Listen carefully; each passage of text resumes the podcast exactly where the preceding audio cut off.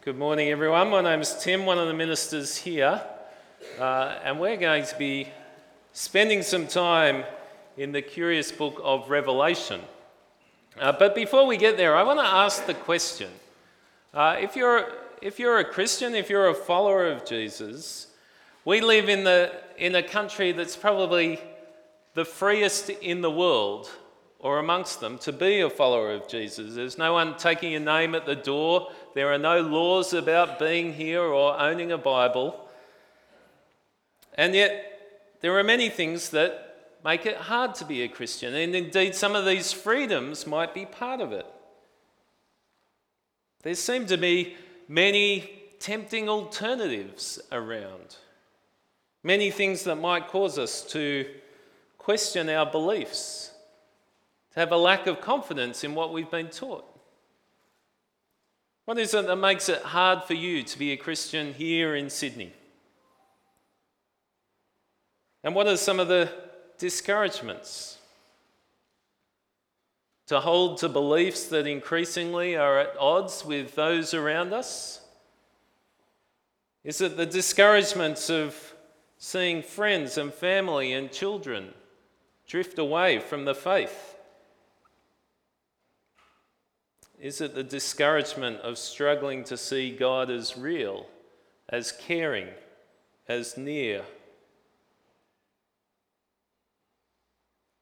One of the things I frequently find frustrating and discouraging is seeing the depiction of Christians uh, and Christianity and the church um, in the media, uh, in drama, TV shows, movies.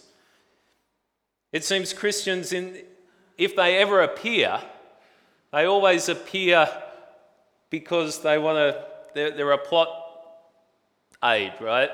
And they either come across as condescendingly quaint and old fashioned, ineffectual, out of touch or ignorant, busybodies, judgmental, bigoted.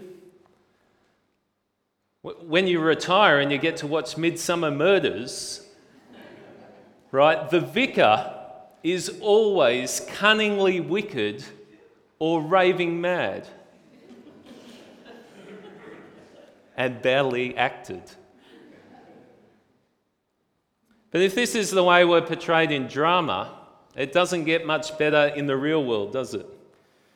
We see these, uh, these same traits applied to us in news media, on blogs, and in the public discourse. So, in a society where we we may, may feel that we're increasingly sidelined in our culture,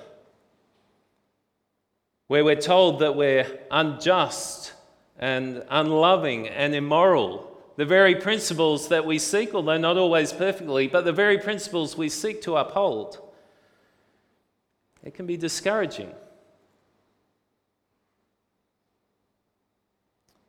Perhaps that's not the challenge, it's more a desire to just conform, to absorb the priorities of those around, to go with the flow, to give up on our faith because alternatives seem so much easier.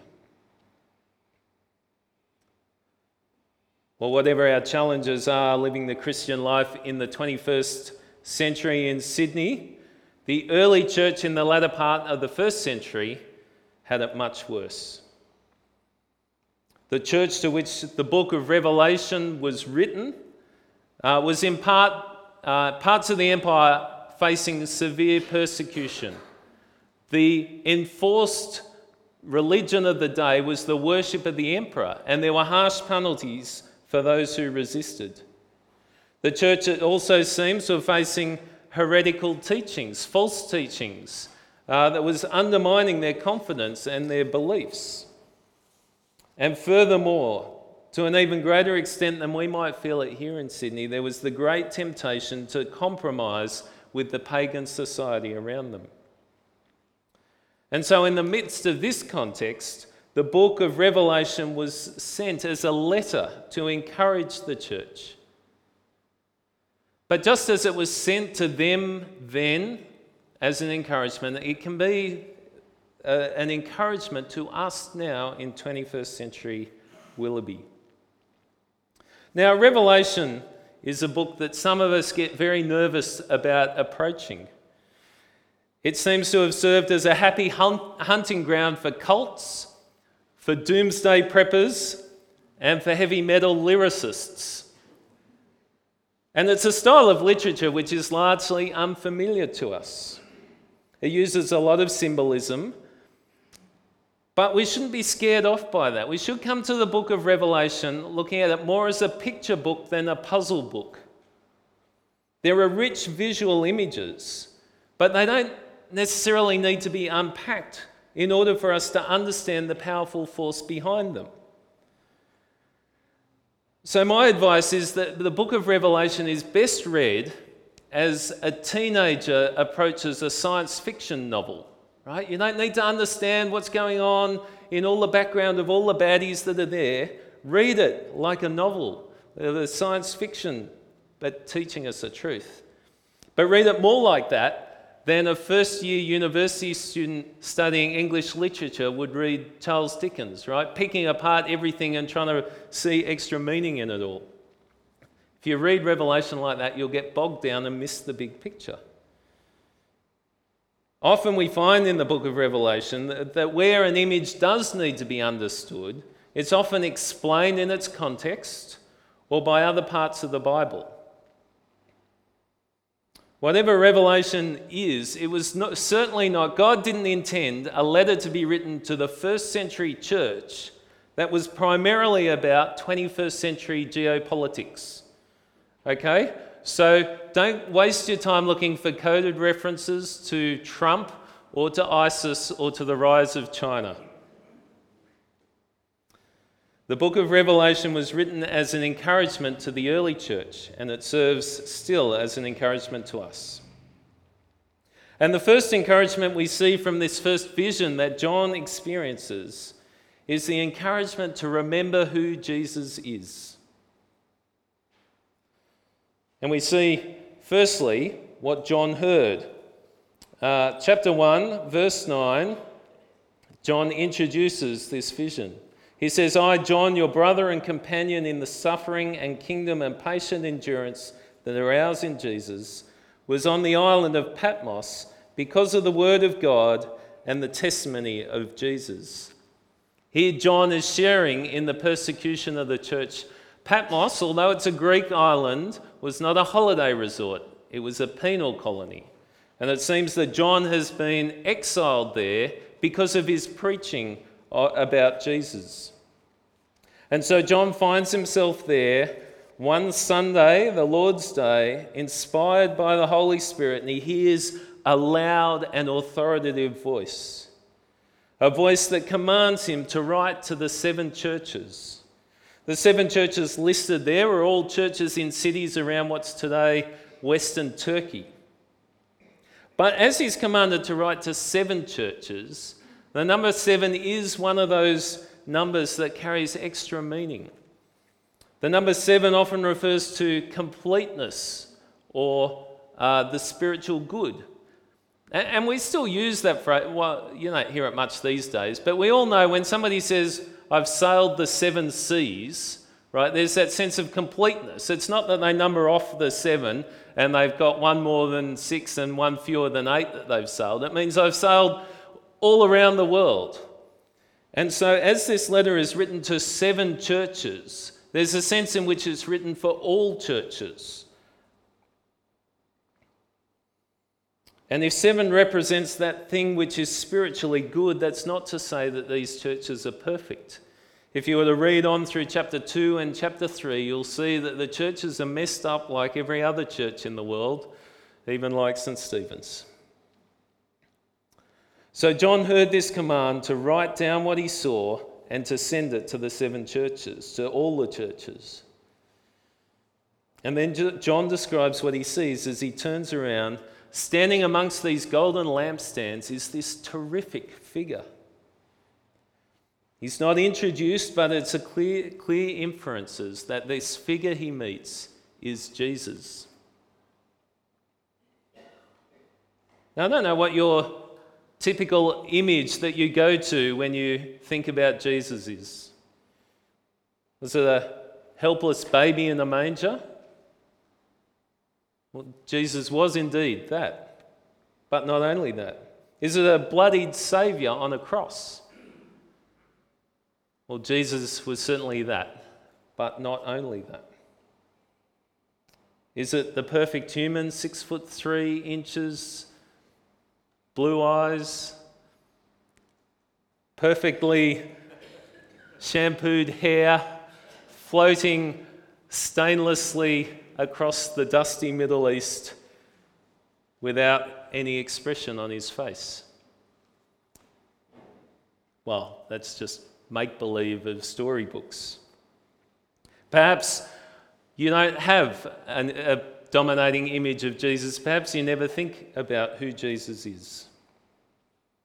But have a look at this image that John sees. Have a look from verse 13. And amongst the lampstands was some, standing someone like a son of man, dressed in a robe reaching down to his feet and with a golden sash around his chest. The hair on his head was white like wool, as white as snow, and his eyes were blazing fire. His feet were like bronze glowing in a furnace, and his voice was like the sound of rushing waters. In his right hand he held seven stars, and coming out of his mouth was a sharp double edged sword. His face was like the sun shining in all its brilliance. Now, you don't need any code book to decipher the image, the power of this image that's presented. It's no wonder that John fell at this figure's feet as though he was dead. In fact, there's so much in this image that it's hard to hold it all together in a cohesive uh, picture. But I don't think we need to. I think this is presented as a kind of a montage of images, one stacked upon the other, that all point to different aspects of who Jesus is. And as powerful this image with, uh, with a loud voice and with burning eyes and burnished feet and a double edged sword, as powerful as that image is, even more powerful for those who had a good knowledge of the Old Testament because there are lots of allusions there to images that are contained in Daniel and Ezekiel and Isaiah and Zechariah. Pockets of literature similar in style to Revelation. And they point to the nature of God and, uh, and those he's chosen. So in Daniel 7, uh, Daniel sees an image of evil beasts like empires that rise and fall until finally one like a son of man, comes before God Himself. And this man like person is given all authority over all people for all time. He's given an everlasting rule, and all would worship him. And here, John sees one like a son of man standing amongst the lampstands a clear image of the one to whom all power and authority has been given over all the nations and rulers of the world. On top of that, the robe and the sash he wears are those of a king or a priest. The pure white hair and blazing eyes are the characteristics of the wise God himself. There are images of a powerful warrior with this brass like, um, bronze like burnished uh, body a loud, authoritative voice that speaks powerful words of justice from his sword like mouth. The image that John sees here is that the Son of Man is the man, Christ Jesus himself, who is the very true God. An awesome figure who's awesome in power and majesty and authority and purity. How does that image of Jesus measure up against how you normally regard him? How does that image make you feel as you hear it, as you read it? Can you imagine the might of Rome might have seemed all powerful to the early church that was facing persecution? But how does Caesar look alongside this image of Christ? How do our leaders look alongside this image of Christ? This is reminiscent, I think, of that Psalm 2 that Sarah read earlier, of the nations conspiring against God and against his anointed one. And here we have an image that says, whatever strength you have, whatever power you think you wield, the nations of the world who stand against God will not stand. Their rebellion will not last against him and against his king, his son that he has appointed. The book of Revelation is like a symbolic rolling back of the facade of life as we see it, to see some of the truth behind the scenes. And this image behind the scenes is that the reality of all things is that there is an all powerful, almighty Christ. And the hope for all nations, all rulers, and every one of us is to trust in Him and His mercy and His justice because we're entirely unable to stand against him. Do you feel the force of this image? I wonder if any of you have seen a main battle tank in action. Anyone? One or two? Before you see it, you feel it. There's the vibrations you start to feel through the ground even perhaps moving to vibrations in your chest itself. And then you'll start to hear the deep, powerful growl of the motor and the haunting squeak of metal on metal as the caterpillar tracks slowly move across the ground. If you see it come over the rise of a hill, and you see plants and saplings just bending in its wake, and then see the main uh, the main gun swivel around. It's an awesome, powerful sight. 80 tons of powerful metal, and then you hear the gun go off. It's kind of a powerful, terrifying sight. And you think, thank God it's on my side. But this image of God is similar, isn't it? This image of Christ, this awesome, powerful sight. And yet, Christ is not a champion that we can say, thank God he's on our side. But by his loving kindness, he enables us to be on his side. He's not our mascot on our team, but a powerful, almighty one onto whose team he invites us. And this is the reality behind all things. True power, true justice, truth itself exists in the wise and powerful and just Jesus Christ. And it's not surprising that this image is entirely overwhelming to John, and he falls down as if dead. Well, perhaps to his immense relief, and to the comfort of all those who join Christ on his side, who side with him, this impressive, powerful figure reaches out gently to restore and comfort John. And so, the first encouragement to the church, the first encouragement uh, to us is to remember who Christ is.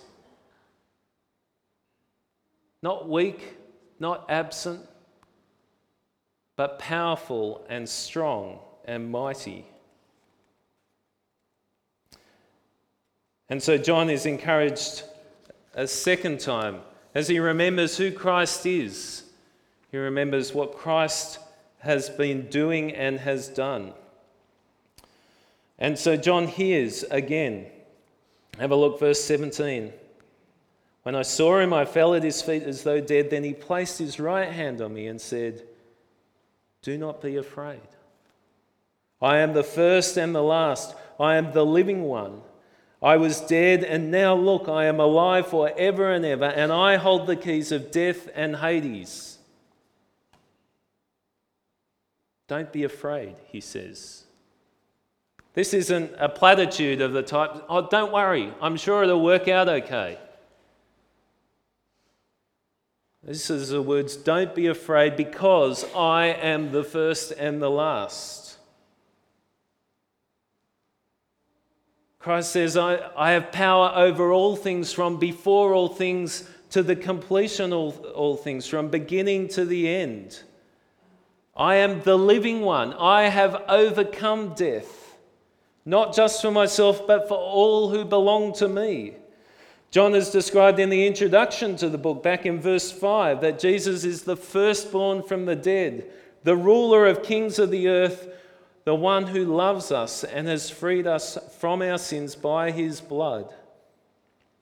And here Jesus declares that he holds the keys to death and Hades, the place of the dead. You imagine what this image does for people who are feeling persecuted? What can Caesar do to them? Even if he puts them to death, it's Jesus who holds the keys to life.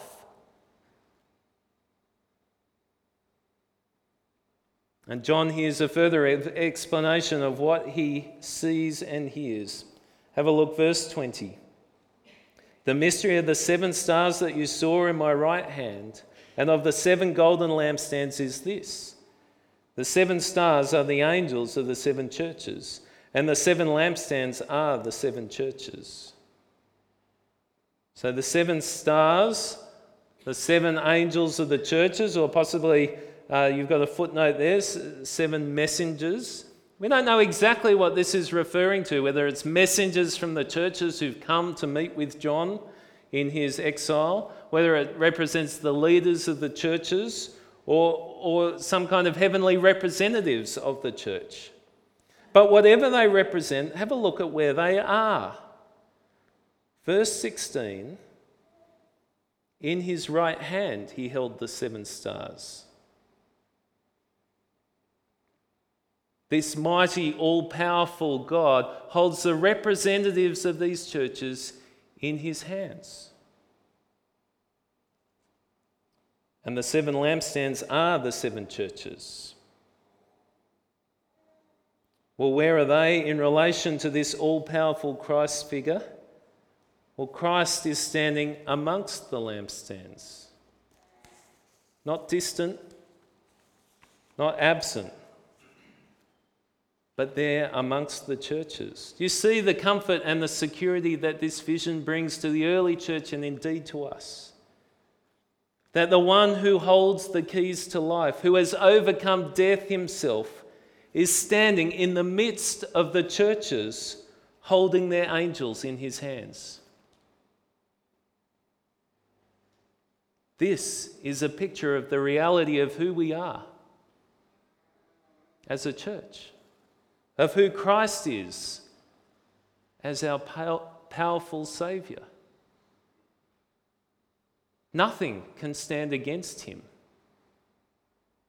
There is no truth apart from him. His victory is assured. And he stands amongst the churches that feel so weak and helpless, holding their angels in his hands.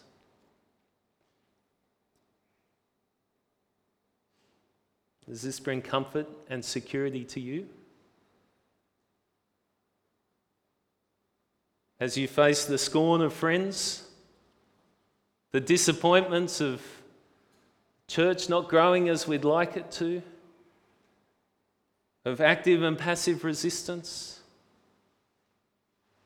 as we doubt the proximity of Christ, his love and care for us, as we question whether what we've been taught is true, as we're tempted to follow after the things of this world.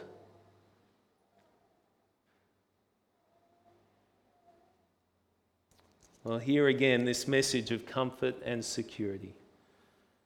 The reminder of who Christ is.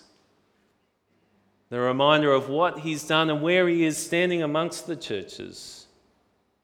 And what he continues to do in and for and through us, his church. Let's pray. Gracious Heavenly Father, we thank you that in your love you sent your Son into the world as a helpless baby, that he died in our place as a bloody Saviour, and that you raised him to new life as King over all things. We thank you and praise you for his justice and mercy, his power and his wisdom. And we pray that for all the struggles and barriers and things that might take us away from you or make following you seem hard or without rewards, remind us of this vision. Remind us of who Christ is and what he has done and what he has promised to do for us. Remind us that Christ himself is holding the representatives of our church in his hands and standing in our midst with the keys to life forever and ever. Amen.